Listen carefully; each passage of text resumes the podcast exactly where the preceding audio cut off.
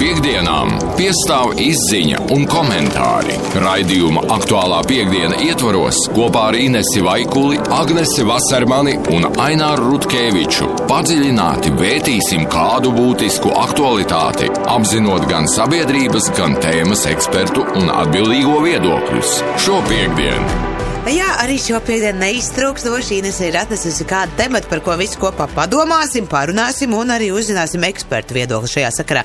Labrīt, Ines, un kas tad tev ir te padomā priekš mums?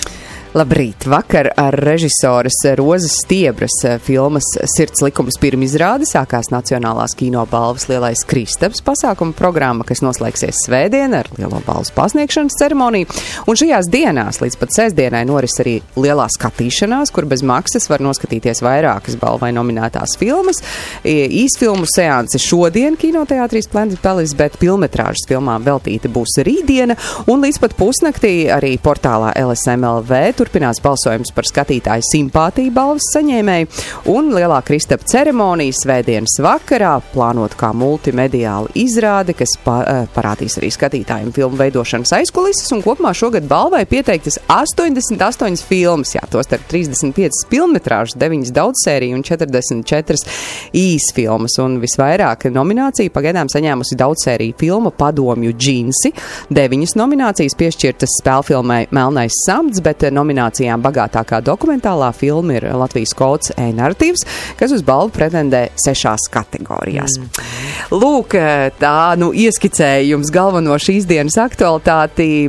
Parunāsim par Latvijas kino. Vai jūs esat kādu no nominētajām filmām redzējuši, vai grasāties to darīt, vai dosieties uz kādu no lielā Kristapa pasākumiem? Man uh, aizdomas, ka padomju džins filmu redzējuši tikai tie, kas vērtē filmas.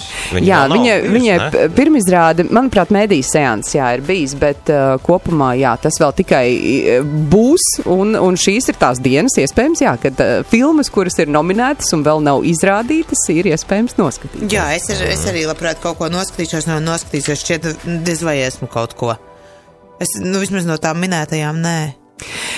Par eh, tēmu Latvijas kino arī eh, aicināšu jūs un eh, skatītājs un klausītājs izteikt, izteikties plašāk.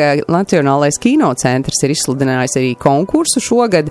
1,8 miljoni paredzēti kino nozarei, spēlfilmām tieši 961 tūkstotis. Un kā jums liekas, nu, ja jau mēs tā nepārāk ne bieži skatāmies Latvijas kino, kas varbūt būtu tas, ko jūs gribētu redzēt Latvijas filmu veidotāja izpildījumā, uz ko jūs noteikti aizietu? Ja kaut kas tāds būtu tapis. Es neteiktu, ka es eh, pārāk bieži eh, skatos. Es drīzāk skatos ar kaut kādu nu, ar nokavēšanos. Es neesmu tāda aktīva kino gājēja. Uh, es eh, sagaidu, kad rādīs televīzijā. Laikam tā ir mana lielākā līga. Un tu tikko es... redzēji cilvēku bērnu, jā? Jā, tikko cilvēku bērns. Limuzīns ir tāda filma, jā. jā. jā. bet es, es tiešām, nu, vienkārši kinoteātris nav mana vide. Es, mm -hmm. es tiešām nespēju uztvert filmu uz lielā ekrāna, un es, diemžēl, neesmu redzējis ļoti, eh, nu, drīzāk teikt, ļoti maz, ko esmu redzējis uz lielā ekrāna. Man, man, man grūti uztvert, tāpēc es vienkārši tā. Nē, esmu atbalstītājs ja tādā ziņā. Runājam par jaunāku ko kino, kas ir tas, eh, vienalga, kur tu to esi skatījusies, eh, kas ir palicis atmiņā un kas liekas tāds ļoti veiksmīgs. Nu, atceramies simtgadus filmas vai, vai pēdējo gadu kādu no veikumiem, kas iespējams. Nu, tagad jaunākais, kas man ir tāds absolūts favorīts, ir eh, Pansija pilī. Tu redzēji jau, jā? Jā, jā pirmās divas sērijas, un tu, tas ir tik kaut kas ārkārtīgi maģisks un silts. Tik mīļš jā, tas man tā, tā ļoti tuvu. Man uh, dokumentālais virziens uh, patīk, kur dažādi stāsti tiek izstāstīti. Mums, piemēram, mans tēvs baņķieris, uh, tā filma man aizķērās. Un, un Mani māte valsts.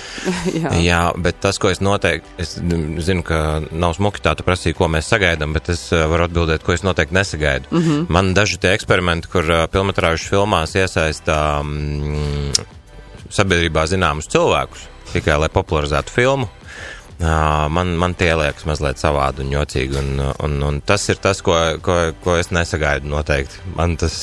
Bet, zini, bet, ta- bet, tas, bet tas ir jau ir ļoti, ļoti sen. Tas jau ir no streiča eh, pirmajiem darbiem. Vienmēr tur, nezinu, spēļu filmā tajā pašā teātris. Tur ļoti daudz sabiedrībā pazīstami cilvēki parādījās.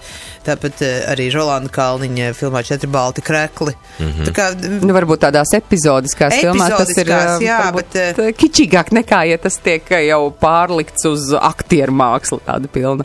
À, nu, jā, tādā, Jā. tādā ziņā, tu domā, jā, jā. Tādā Es arī es ar domāju. eh, Dzelzītu par šito te runājām eh, attiecībā par, eh, par to, ka viņš arī ir nominēts šajā gadā eh, Kristapam Lielajam, un, un tur viņš tieši runāja par šo te, kad, nu, tādi cilvēki no malas paņem viņu uz tādu paštēlu kaut ko notēlot, un tur tika, tā kā tur baigi koši, baigi labi, bet patiesībā, ja viņš būtu, nu tāds, ja viņam būtu jāsacenšās aktieru meistarības disciplīnā vispār ar kādu no aktieriem, nu tad tur viņš nemaz nav pat, pat nu, kā lai saka, mm -hmm.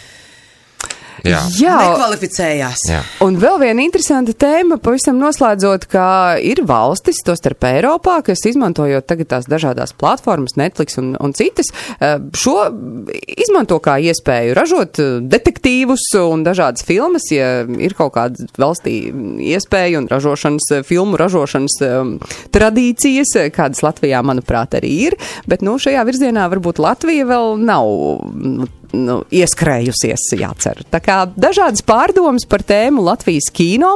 Pirmkārt, par Lielo Kristapu dosieties zināt, esat kaut ko redzējuši, kas jums patika un kādu jūs redzat Latvijas kino nākotni un kas varbūt būtu jādara.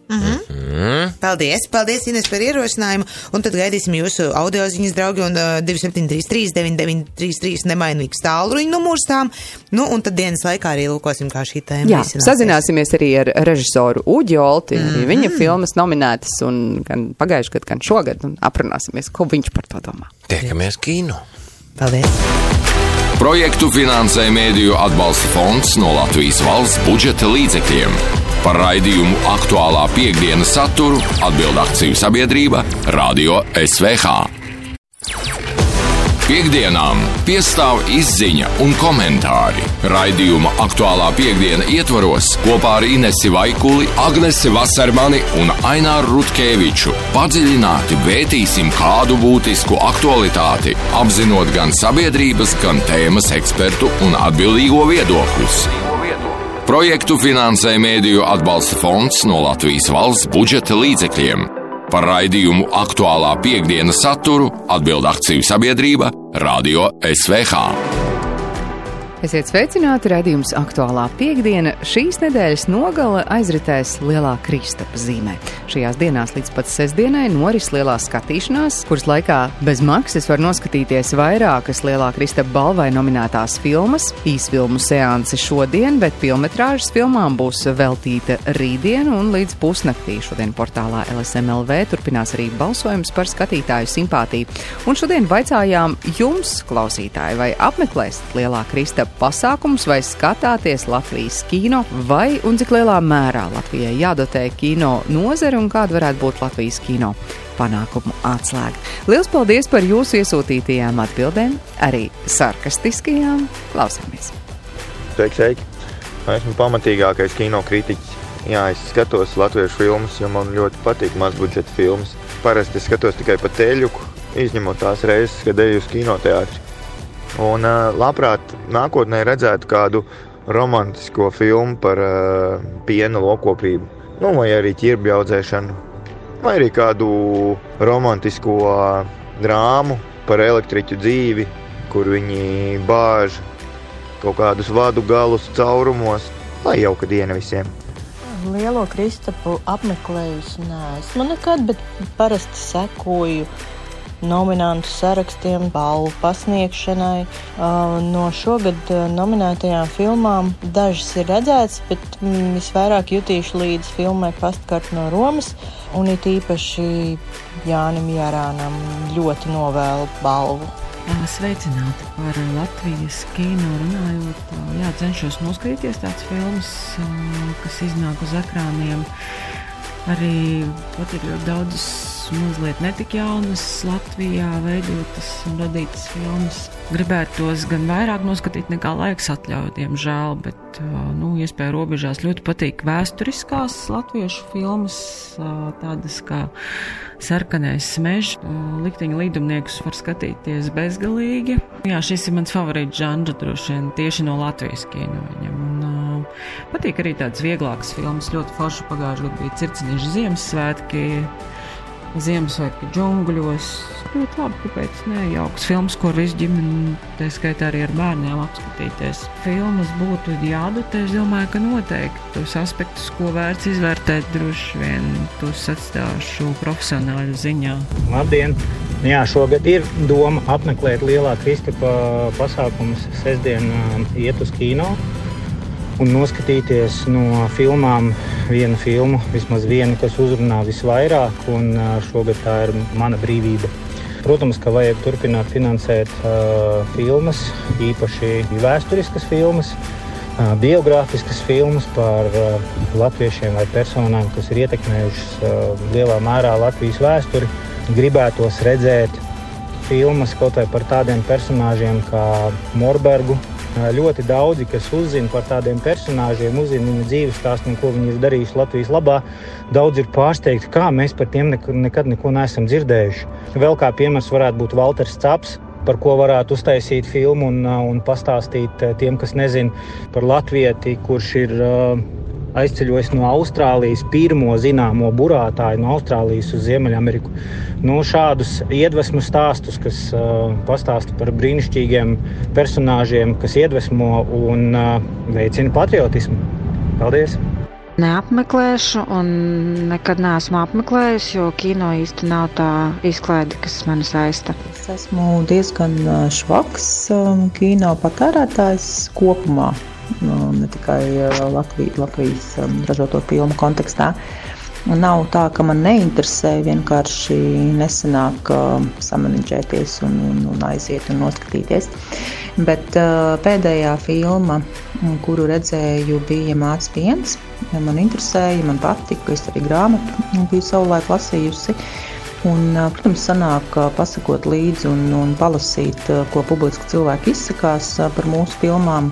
Katrā ziņā par valsts dotāciju man šķiet, ka, man šķiet, ka nebūtu nekādā veidā jānodala pēc žanra, ko dotēt, ko nedotēt. Manuprāt, jebkura žanra filma var būt gan izglītojoša, gan informatīva, gan nu, tīri vizuāli baudāma.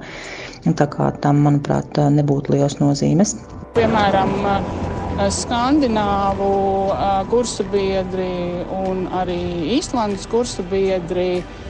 Viņi taisa seriālus, kurus viņi pārdod Netflixam. Un, cik es saprotu, viņiem ir ļoti daudz ko darīt. Tieši kopš ir parādījušās šīs dažādas filmu streaming platformas, un viņi ir daudz. Un es domāju, ka Latvijā pilnīgi mierīgi var turēt līdzi Islandai un darīt to pašu. Um, jo nu, mēs arī esam lētāka valsts nekā Islanda, kur uh, viņi izmanto uh, islandiešu kino grupas, uh, producentus un tam līdzīgi. Paldies par jūsu atbildēm. Radījums aktuālā piekdienā pēc trījiem sazināsimies ar režisoru Uģi Olti. Studijā Inese Vaikule. Projektu finansē Mēdīju atbalsta fonds no Latvijas valsts budžeta līdzekļiem. Par raidījumu aktuālā piekdienas saturu atbild akciju sabiedrība Radio SVH. Piektdienām piestāv izziņa un komentāri. Raidījuma aktuālā piekdiena ietvaros kopā ar Inesi Vaikuli, Agnesi Vasarmani un Aināru Rutkeviču padziļināti vētīsim kādu būtisku aktualitāti, apzinot gan sabiedrības, gan tēmas ekspertu un atbildīgo viedokļus. Projektu finansē Mēdīju atbalsta fonds no Latvijas valsts budžeta līdzekļiem. Par raidījumu aktuālā piekdienas saturu atbild akciju sabiedrība Radio SVH. Labdien! Šodien redzījumā aktuālā piekdiena runājam par Latvijas kino. Šajā nedēļas nogalē Lielā Kristapa balvu pasniegšanas ceremonija un šodien un rīt kinoteātrī Splendid Palace lielā skatīšanās. Uz sarunu par kino aicinājām šī gada Nacionālās kino balvas Lielais Kristaps dokumentālo filmu atlases komisijas ekspertu režisoru Uģi Olti, kura filma Upurjērs šogad arī nominēta kategorijā labākā īsmetrāžas spēlfilma. Tas, kas man iepriecina, ir, ka Latvijas kino stāstu paletē arvien vairāk ienāk mūsdienas, un, un, un tās ienāk galvenokārt caur jauno kino veidotāju uh, centieniem. Un, man liekas, ka, ja no tās kopājas ir jāvērtē, tad man liekas, tās bieži vien lielās un dārgākās filmas uh, liecina par kaut kādu sagurumu, gan tematisku, gan varbūt arī tādu amatnieciski, bet tās košās krāsas un tās interesantās vēsmas nāk tieši no studentu filmām vai no filmām, kuras veido nu, jaunāki cilvēki, kuri iespējams jau ir uzauguši tajā vizuālajā laikmetā, kur, kur, kur nu, nezinu, rakstīts tekstu vietā mēs vairāk patērējam attēlus un video. Man ļoti spēcīgas emocijas izraisīja Staņislava Tokolova filma Viss būs labi, jo tieši ar to, ka, ka šī filma neņemās pārlieku komentēt to, ko rāda. Un, man pirmā izglītība ir žurnālists, tad man patīk, ka, ka šī filma vienkārši parāda kaut kādu pasauli, kurā nu, mēs ikdienā nekādi neiekļūstam. Un, un, un, un, un arī nemēģina mums uh, iebāzt ar pirkstu acī vai karotīt mutē kaut kādu specifisku uh, Eh, šīs pasaules interpretāciju. Mēs varam paši sajust un izdomāt par to, ko vien vēlamies. Un tas pats ir ar Reliģijas Kļaviņas filmu Iļģiciem māsas, kas savukārt mūs emocionāli dziļi ieved Iļģiciem sieviešu cietumā. Uh, un, un tur mēs ierodamies kopā jaunā Rīgas teātra aktieriem, kuri šajā cietumā grasās iestudēt uh, lugu, un mēs iepazīstam četras šī, šī cietuma, cerams, ka pagaidu iemītnieces arī dokumentālās filmas bieži vien tās interesantākās un, un, un iespējams, ka drosmīgākās lietas ir uh, īsfilmās. Filma Enerģijas par dzinieku Enāru Pelšu. Tā ir filma, kurā savukārt ir ļoti mērķiecīgi mēģināts uh, filmas valodā ieviest tādu rotaļīgumu un draiskumu, kāds, kāds ir galvenais varonis, kurš savā dzējā bieži vien vairāk pat operē ar, ar attēliem nekā ar vārdiem, un, ja arī ar vārdiem, to dara rotaļīgi. Narratīvam arī visvairāk, laikam, dokumentālo filmu kategorijā nominācija, bet par spēļu filmā vai es kaut ko redzējis no tām, un vai tajās kaut kas arī ir iespiedies atmiņā? Filma Melnēs Tams ir tas, kas vismaz mm -hmm. mani ļoti iepriecināja, un es ceru, ka, ka, tā, ka tā nākotnē iet kaut kādā tādā virzienā, kā to var izstāstīt stāstus par visiem mums būtiskām lietām, kaut kādu ļoti spēcīgu un spilgtu personisko pieredzi. Tā bija filma, kas man tiesi iepriecināja. Telefons es esmu redzējis diezgan daudz, bet tur varbūt es teiktu, ka ir tā vieta par to sagurumu jūt. Skatos, ka Nacionālais kinocentrs līdz eh, februāra beigām izsludinājis eh, konkursu 1,8 miljoni filmu ražošanai, no tiem lielākā daļa gandrīz miljonu spēļu filmu projektiem. Kādu šobrīd redzi Latvijas kino nākotni, vai arī kaut kas interesants top ir idejas, par kurām varbūt zini un var izstāstīt? Šī nākotne balstās patiesībā uz uz cilvēku entuziasmu. Tas man liekas, joprojām ir diezgan sāpīgi. Jo nu, analoģija ļoti vienkārši. 1,8 miljoni ir brīnišķīgi. Tas ir, liekas, ja nemaldos, vairāk nekā jebkad. Bet mēs šo ciparu varam nolikt blakām, piemēram, Ogres pašvaldības senlatiešu stilā būvētā spēlaukumiņa budžetam. Ja vesela valsts kultūras nozare un tās budžets ir savietojams ar kaut kādu tādu uh, elementu, tad man liekas, ka tur tomēr kaut kas nav kārtībā. Un, un, un es ļoti ceru, ka, ka, ka, ka kaut kādā veidā mēs lēnām varēsim uzaugt savas ambīcijas. Tādas lietas kā latviešu valoda, latviešu kultūra, latviskais skatījums uz pasauli ir, ir būvējams un attīstāms tikai un vienīgi caur kultūru. Citas valstis ir iemanījušās um, ražot uh, kaut kādas interesantas žanra filmas, kas uh, tiek uh, pirktas un, un attiecīgi ir pašpietiekamas un um, spēj sevi uh, arī atpelnīt. Vai, vai šajā virzienā Latvijā arī kaut kas notiek? Nu, man liekas, ka šeit varētu visas puses piestrādāt. Mēs varētu sākt domāt par to, eh, kā vairāk eh, padarboties tajā lauciņā, kas saucās žanra filmas. Un tas ir tas, ko, ko cilvēki, kas vairāk ir pieraduši vērot straumēšanas platformās. Bet tāpat laikā nedrīkst arī aizmirst to, ka, ka kino tomēr ir viens no mākslas veidiem. Un Latvijas kino skolas ir būtībā retās pasaulē, kuras kino arī māca kā par mākslas formu, nevis Eh, komercražošanas procesu. Bet no, kaut kur laikam tas līdzsvars vienmēr pa vidu ir jābūt eksploatējušam, bet arī gana gudram. Un, man liekas, tas, ko savukārt um, gribētos varbūt nākotnē ieraudzīt uh, skatītāju pusē, ir, ka viņam būtu iespēja, nezinu, viņu bērniem vai viņiem pašiem kaut kādā veidā paizglītoties tajā uztveres pusē. Nu, es būtu priecīgs, ja, ja, ja skolā mums mācītu ne tikai par Raini vai, vai, vai Blaumani, bet arī iemācītu just un, un, un, un tulkot vizuālus attēlus. Man liekas, ka mēs, mēs visi tā veids, kā skolā mēs mācāmies, ir tik ļoti, ļoti balstīts uz tekstu un tā lasīšanu un, un, un saprašanu, ka bieži vien tā attēlu valodas vai vizuālās valodas apgūšana ir atstāta vai nu, vai nu cilvēka paša ziņā, vai viņš vispār tam netiek. Un līdz ar to viņam liekas, ka tajā brīdī, kad viņš uz, uz ekrāna ierauga kaut ko mazliet to nepazīstamu vai, vai mulsinošu. Viņam iestājās bruņas, nevis interesi. Un tas man liekas, kaut kas, ko, ko gribētos, ja ne mainīt, tad vismaz veicināt tā pārmaiņa. Pat dzirdējām režisora Uģa Oltes sacīto raidījums aktuālā piekdiena īsi pēc pieciem tēmas apkopojums studijā Ines Vaikule. Projektu finansē Mēdīju atbalsta fonds no Latvijas valsts budžeta līdzekļiem. Par raidījumu aktuālā piekdienas saturu atbild akciju sabiedrība Radio SVH. Piektdienām piestāv izziņa un komentāri. Raidījuma aktuālā piekdiena ietvaros kopā ar Inesi Vaikuli, Agnesi Vasarmani un Aināru Rutkeviču padziļināti vērtīsim kādu būtisku aktualitāti, apzinot gan sabiedrības, gan tēmas ekspertu un atbildīgo viedokļus. Projektu finansē Mēdīju atbalsta fonds no Latvijas valsts budžeta līdzekļiem. Par raidījumu aktuālā piekdienas saturu atbild akciju sabiedrība Radio SVH. Redījums aktuālā piekdiena šodien runājam par Latvijas kino. Šajā nedēļas nogalē Lielā Kristapa balvu pasniegšanas ceremonija un šodien un rīt kinoteātrī Splendid Palace lielā skatīšanās. Iespēja redzēt daudzas no nominētajām filmām uz lielā ekrāna, turklāt bez maksas.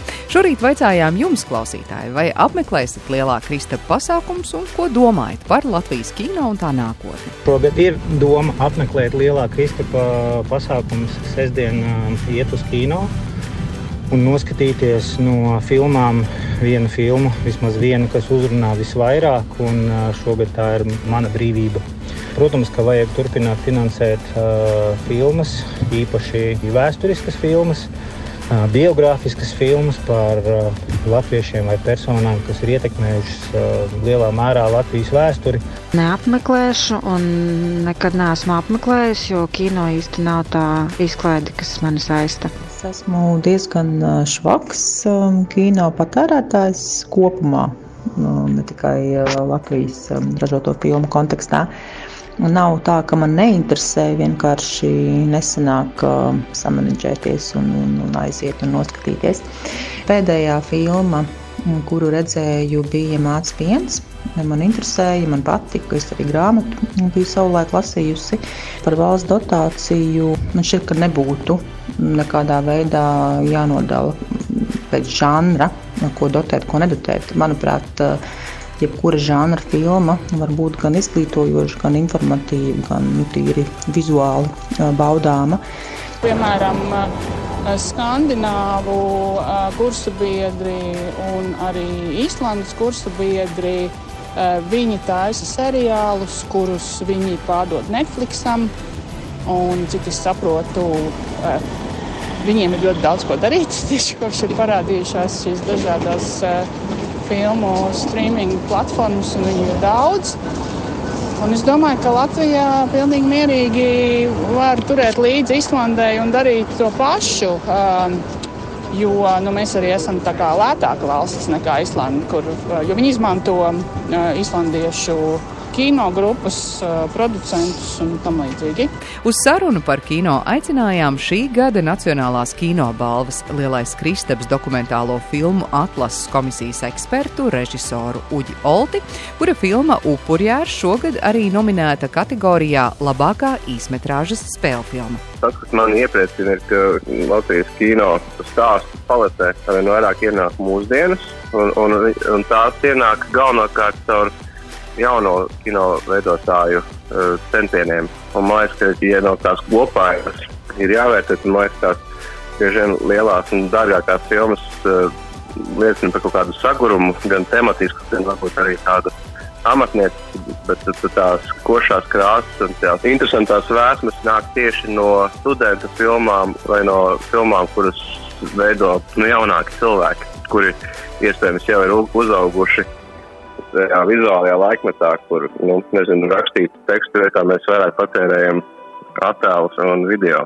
Šī nākotne balstās patiesībā uz, uz cilvēku entuziasmu. Tas, man liekas, joprojām ir diezgan sāpīgi, jo nu, analoģija ļoti vienkārši. 1,8 miljoni ir brīnišķīgi, tas ir, man liekas, ja nemaldos, vairāk nekā jebkad.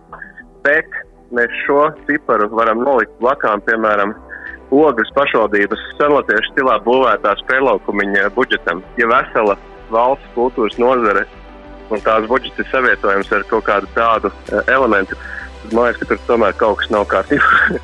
un, un, un es ļoti ceru, ka, ka, ka, ka kaut kādā veidā mēs lēnām varēsim uzaudzēt savas ambīcijas, tādas lietas kā latviešu valoda, latviešu kultūra, latviskais skatījums uz pasauli ir, ir būvējams un attīstāms tikai un vienīgi par kultūru. Mēs varētu sākt domāt par to, eh, kā vairāk eh, padarboties tajā lauciņā, kas saucās žanra filmas. Tas ir tas, ko, ko cilvēki vairāk ir pieraduši vērot straumēšanas platformās. Bet tāpat laikā nedrīkst arī aizmirst to, ka, ka kino tomēr ir viens no mākslas veidiem. Un Latvijas kino skolas ir būtībā retās pasaulē, kuras kino arī māca kā par mākslas formu, nevis komercražošanas procesu.